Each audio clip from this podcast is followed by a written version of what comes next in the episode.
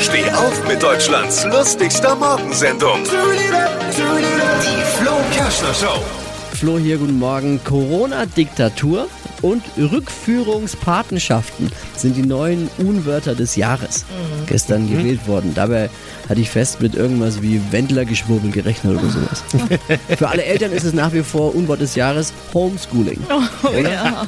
Rückführungspate ist wirklich ein schreckliches deutsches Wort, oder? Wird Zeit, dass das eingeenglischt wird. Godfather of Return. So würde ich mal meine Heavy Metal Band nennen.